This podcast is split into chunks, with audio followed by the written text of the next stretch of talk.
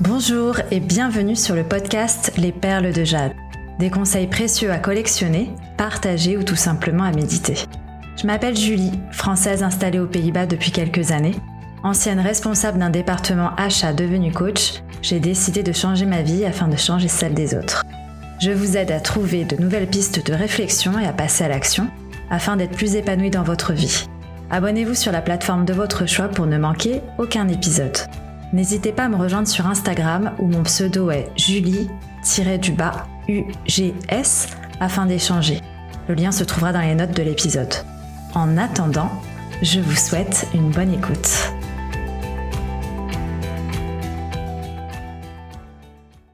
Bonjour et bienvenue dans l'épisode numéro 3 du podcast Les perles de jade. Dans cet épisode, nous parlerons du bonheur. C'est un sujet qui me passionne et c'est une des raisons pour lesquelles je suis devenue happiness coach. Donc tout d'abord, on parlera de la définition du bonheur, ainsi que les différences avec le désir et plaisir. On abordera aussi le sujet du bonheur comme euh, une destination, un objectif qu'on se met.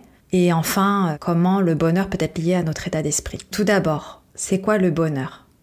Est-ce que vous êtes déjà posé la question? Parce que je sais que j'ai envoyé un questionnaire à remplir dans lequel j'avais mis comme question quelle est votre définition du bonheur ou c'est quoi le bonheur pour vous? Et qu'il y avait encore des personnes qui avaient du mal à répondre à cette question puisqu'elles ne se l'étaient jamais posée avant. Donc je vais vous donner la définition de Wikipédia. Le bonheur, c'est un état ressenti comme agréable, équilibré et durable par quiconque estime être parvenu à la satisfaction de ses aspirations et désirs et éprouve alors un sentiment de plénitude et de sérénité.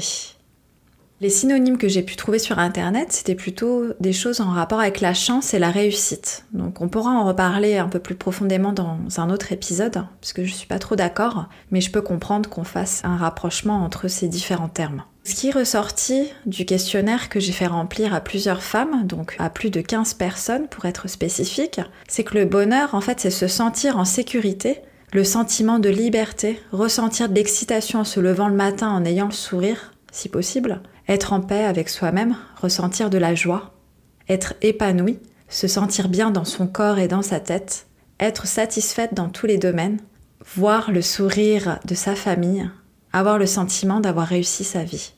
Donc tout d'abord, il y a une différence entre le bonheur et le plaisir. Ce sont deux notions qui peuvent porter à confusion.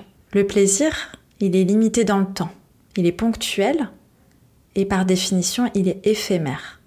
Alors que le bonheur, en fait, il est plus souvent associé à un état de bien-être caractérisé par sa durabilité, le fait qu'il soit stable et qu'il fasse référence non seulement au corps mais aussi à l'esprit. La principale différence entre ces deux termes, c'est que le bonheur, en fait, il est ressenti comme quelque chose d'apaisant, une source de plénitude, hein, je vous l'avais évoqué dans la définition Wikipédia, alors que le plaisir est associé à un état d'excitation. On comprend alors mieux pourquoi on souhaite renouveler sans cesse un état lié au désir, parce que c'est un sentiment de satisfaction que le plaisir génère et qui a eu en fait une forte envie de l'éprouver de nouveau. Et le désir, en fait, il se contente par la possession, l'accumulation de choses. Donc ça peut être euh, des objets, mais aussi euh, d'autres choses, tout ce qui peut se compter, par exemple des conquêtes dans le cas d'un don juan. Alors qu'en fait le bonheur, c'est plutôt considéré comme une fin en soi, un objectif à atteindre. Donc avec le désir, on a toujours le sentiment de ne jamais avoir assez. On a ce besoin de toujours acquérir des choses supplémentaires, d'assouvir ce désir pour avoir l'impression de se sentir complet. Et c'est aussi d'ailleurs le job des influenceurs sur les réseaux sociaux. Leur job, en fait, c'est de créer le désir chez leur audience. Ils nous font croire qu'on a besoin de quelque chose pour être plus heureux, ou du moins de se rapprocher du sentiment de plénitude lié au bonheur. Ils créent en fait un désir urgent d'acquérir un produit ou un service en véhiculant un aspect d'offre limitée, un code valide 24 heures, 48 heures par exemple. Donc c'est les principes de base du marketing. C'est quelque chose souvent que tu ne voulais pas à la base, parce que tu n'en avais pas forcément besoin, et donc c'est la différence entre un besoin et un désir, mais en fait ils t'ont donné envie de l'acquérir et te font croire que tu en as besoin. Ça crée en fait une sensation de manque et ça nous rend un peu mal de pas posséder ce qu'on veut. ça peut très bien être un objet, un service, mais ça peut être des choses plus spécifiques comme avoir un mec, acheter une maison, concevoir un bébé, avoir un nouveau boulot. Donc ça, ce sont des exemples concrets qui me viennent à l'esprit. Du coup, en fait, ce qui nous intéresse ici, c'est le bonheur et non le plaisir comme finalité. Le bonheur, en fait, c'est pas une destination. Depuis tout à l'heure, j'en parle comme un objectif, puisque c'est ce qui est ressorti du questionnaire que j'ai envoyé à cette quinzaine de femmes. En fait, il faut comprendre que en obtenant l'objet du désir, ça nous rendra pas forcément heureux. Donc, si on se dit que l'obtention d'un objet, c'est notre objectif et c'est ça le bonheur, mais en fait, on s'aperçoit qu'une fois en possession de cet objet, on n'est pas forcément heureux, ou on peut l'être, mais sur une courte durée, ça dure pas longtemps. Donc c'est pour ça qu'on fait la différence entre le bonheur et le plaisir. Donc on a le plaisir d'avoir acquis ce nouvel objet, mais c'est pas quelque chose de durable. Au lieu de ça, ce que je vous propose, c'est d'essayer de profiter du chemin qui nous emmène vers l'accomplissement de ce désir. Donc il y a toute une sorte d'excitation avant d'acquérir un objet par exemple. Donc comment profiter du bonheur Donc en fait, à force de rechercher le bonheur, on oublie complètement de profiter du moment présent. En vivant le moment présent, le bonheur, il se retrouve à ce moment-là dans les petits gestes du quotidien et non pas dans l'objectif qu'on souhaite atteindre. Je sais pas si vous avez regardé le dernier film de Pixar qui s'appelle Soul. Dedans, il parle du bonheur justement. C'est très bien pour les enfants et même pour les adultes d'ailleurs. Et donc en fait, le bonheur, c'est se sentir bien. Et comment on peut encore mieux profiter C'est en n'ayant pas d'attente. Quand tu n'as pas d'attente, tu peux pas être déçu. Parce que quand on est malheureux, c'est souvent lié à une déception. Et quand on a des attentes trop hautes, on est déçu parce que c'est pas à la hauteur de ce qu'on pensait que ça pourrait être. Et quand on fait l'inverse, donc quand on essaie de baisser nos attentes, on profite pas du tout, même si ça se révèle être mieux que ce qu'on avait imaginé. On profite pas vraiment puisqu'on s'attendait à pire. C'est tout un état d'esprit qui va avec. Donc comment on fait pour vraiment profiter sans avoir d'attente? On doit accepter que quoi qu'il arrive, on peut encore en faire quelque chose de bien. Quand on accepte que c'est possible d'en sortir une leçon, d'en sortir du positif, on peut avancer et on peut s'en contenter et on peut être heureux. Parce qu'en fait, les attentes, elles influencent nos pensées et notre comportement. Personne ne peut savoir ce qui va se passer dans le futur, par exemple. Donc le passé, il est déjà passé, on ne peut pas l'influencer, c'est déjà fini. Et le futur, on n'a aucun contrôle dessus parce qu'on ne peut pas le prévoir. Donc c'est pour ça qu'il est important de profiter du moment présent, parce que c'est la seule chose qu'on peut contrôler. Avec cette sensation de contrôle, on se sent en sécurité. Ça demande énormément de lâcher prise, je le conçois, notamment dans une société comme la nôtre, où en fait on se sent en sécurité quand on contrôle les choses. Moi, j'en suis un bel exemple. Je suis quelqu'un qui a toujours été dans la planification. Je suis très forte pour organiser des voyages, des événements, etc. Parce que je me projette toujours dans le futur. Mais quand on se projette dans le futur, on imagine le meilleur, mais on imagine aussi le pire. En s'enfermant dans l'organisation et la planification, on en oublie de profiter du moment présent.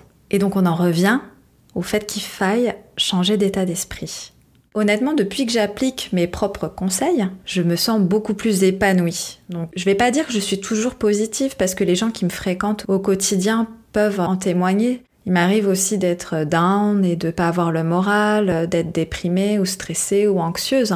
Mais c'est juste que j'apprends à switcher plus rapidement vers un état d'esprit positif. Je ne contrôle pas ce qui s'est passé, par contre, ce que je peux contrôler, c'est comment je peux réagir à cet événement et à être plus positive, pas en ignorant le négatif, mais juste à composer avec. Et donc comme ça, je peux avancer, je ne stagne pas, parce que les gens qui voient le négatif et qui se plaignent, ils ont tendance à stagner, ils n'avancent pas parce qu'ils ne peuvent pas progresser, ce sont des freins à leur épanouissement. Tout est une question de perception. Il y a par exemple une circonstance neutre, un fait, donc quelque chose sur lequel on est tous d'accord. Par exemple, un verre qui est rempli d'eau, on voit tous le même verre, mais certaines personnes vont le voir à moitié vide et d'autres le voir à moitié plein. Donc dans une même situation, une personne y verra des opportunités alors que l'autre n'y verra que des problèmes. Et pourtant, les circonstances sont neutres, ce sont les mêmes, c'est la même situation, mais vécue à travers le regard de deux personnes différentes. C'est notre perception qui la rend négative ou positive. C'est pas la situation qui est positive ou négative, c'est notre interprétation qui la rend ainsi. C'est cette perception qui nous fait agir en conséquence. Et donc, comment on peut vivre le moment présent? C'est en pratiquant la gratitude, être reconnaissant pour ce qu'on a, être reconnaissant, réaliser, se contenter de ce qu'on a, ça aide énormément à vivre le moment présent. Je ne sais pas si vous connaissez la pyramide de Maslow. Elle énumère les différents besoins. Donc on a des besoins physiologiques, des besoins de base qu'il faut assouvir, donc avoir un toit sur la tête, manger et boire par exemple. Rien qu'en étant reconnaissant d'avoir un toit, de manger à sa faim, de pouvoir boire à sa soif, ça aide à s'ancrer dans le moment présent. Je pense que c'est pas pour tous et je le conçois, il n'y a pas de problème. Tout comme la méditation d'ailleurs. Et donc la méditation, ça aide beaucoup à s'ancrer dans le moment présent. Et bon, si vous n'êtes pas réceptif à ce genre de pratique, moi je vous propose des alternatives. Donc déjà, arrêtez le multitasking. C'est quoi le multitasking? C'est de faire plusieurs choses en même temps. Par exemple, quand on cuisine, bon moi je suis la première à le faire, hein, cuisiner en écoutant un podcast, bah essayez de cuisiner en étant présent vous cuisinez, mais vous ne faites que ça. Vous ne parlez pas à quelqu'un d'autre, vous n'écoutez pas autre chose. Vous êtes concentré sur ce que vous faites. Donc ça, c'est une méditation. Donc c'est pas une méditation comme on peut la définir avec de la musique ou une méditation guidée, mais c'est associé à la méditation parce qu'on agit en pleine conscience. Quand on mange, on peut focaliser sur la texture des aliments qu'on met en bouche et les saveurs. Donc ça c'est aussi considéré comme de la méditation. Mais vous verrez en fait, rien qu'en faisant ce type d'exercice, vous verrez la différence dans votre appréhension et dans le fait que vous êtes présent et que ça vous apporte une sorte de bien-être. Donc dans cet épisode, on a parlé du bonheur, des définitions qu'on pouvait en faire. On a aussi parlé des nuances entre le bonheur, le désir, le plaisir. Et pour conclure, on a parlé du fait que le bonheur était à notre portée et qu'il venait de notre propre perception et de notre compréhension de celui-ci.